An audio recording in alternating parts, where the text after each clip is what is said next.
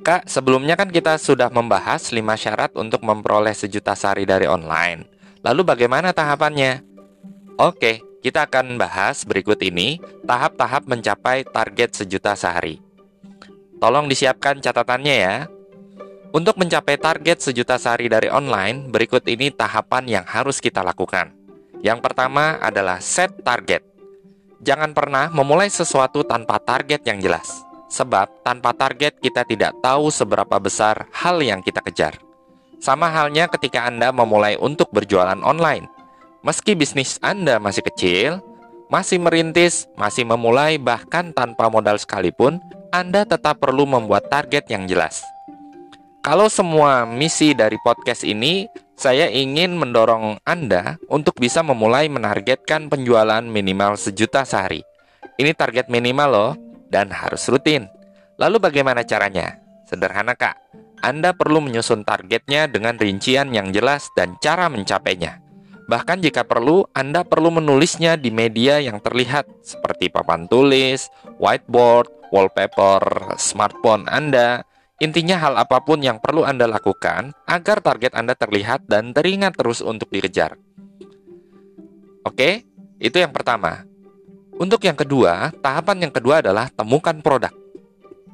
Salah satu syarat agar target minimal sejuta sehari bisa tercapai adalah Anda wajib menjual produk yang memang punya potensi mendatangkan banyak penjualan.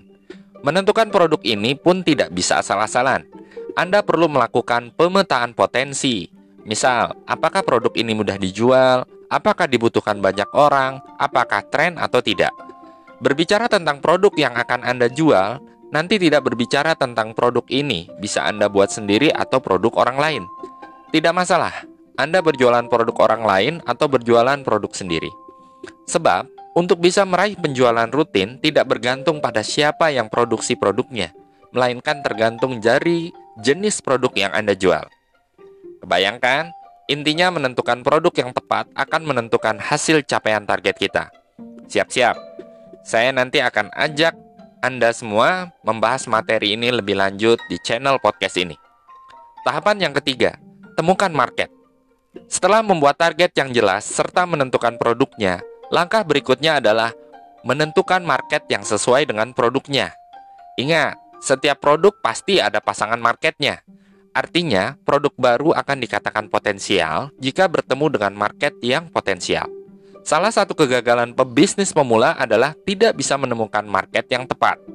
Ujungnya adalah produk tersebut tidak bisa terserap di pasar. Bahasa simpelnya, gak laku. Sedih kan? Oleh sebab itu, di salah satu nanti podcast kita ini akan belajar bagaimana menemukan market yang potensial. Siap-siap tentukan siapa market Anda. Tahapan yang keempat, gunakan media yang potensial.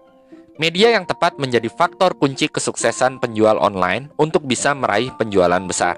Sedihnya banyak penjualan online eh, salah menentukan media online yang tepat, cenderung asal-asalan ketika menentukan dan memaksimalkan medianya. Padahal media ini adalah sumber prospek yang bisa mendatangkan banyak penjualan. Lihat saja deh, banyak para mastah yang bisa tembus banyak order karena mereka membangun media yang tepat. Sehingga sekali launching produk, penjualannya tembus gede. Mau seperti mereka? Saran saya, terapkan strategi penggunaan media dengan tepat. Oke. Tahap yang kelima, buat banyak pipa penghasilan. Salah satu poin yang membedakan podcast ini adalah kita akan belajar salah satu materi tentang multi revenue stream. Insya Allah nanti akan kita bahas di podcast-podcast berikutnya. Multi revenue stream adalah strategi memperbesar sumber income kita dan memperbanyak jumlah sumbernya dengan tujuan meningkatkan jumlah pendapatan. Seringkali kendala dari para penjual online adalah keterbatasan dari revenue stream atau sumber penghasilan. Ujungnya, banyak penjual online yang mengeluh karena pendapatannya tidak tetap, turun naik, dan cenderung tidak pasti. Harapannya setelah nanti belajar di podcast ini, anda bisa meraih pendapatan rutin dan terus-menerus bertumbuh. Asik kan? Oke, nanti kita bahas di podcast berikutnya. Tahapan yang keenam, terapkan teknik jualan. Tanpa diragukan lagi, teknik jualan wajib dikuasai oleh pebisnis yang ingin tembus banyak orderan. Pebisnis online wajib belajar teknik jualan mulai dari cara promo hingga teknik closing. Mengapa teknik jualan penting? Sebab produk yang bagus serta market yang potensial tidak cukup untuk bisa menghasilkan banyak penjualan. Langkah berikutnya adalah menguasai teknik jualannya. Teknik jualan pebisnis online pun harus dibuat dengan perencanaan yang baik.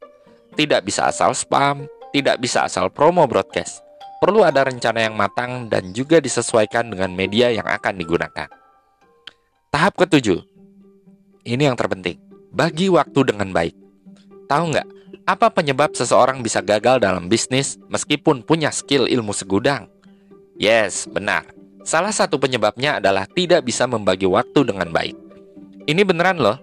Saya pun sering kali sulit untuk bisa membagi waktu dengan baik.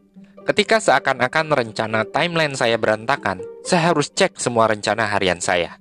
Sebab yang membuat seseorang berhasil tidak hanya ditentukan seorang tersebut memiliki skill bisnis atau tidak, melainkan ditentukan dari seseorang tersebut bisa mengatur waktunya atau tidak. Kebayang ya, ini hal sederhana, tapi banyak pebisnis online yang curhat bukan karena mereka tidak ada modal atau minim ilmu, melainkan karena mereka tidak bisa membagi waktu dengan baik. Terus gimana? Tenang, sabar ya. Insya Allah nanti di podcast-podcast berikutnya akan kita bahas.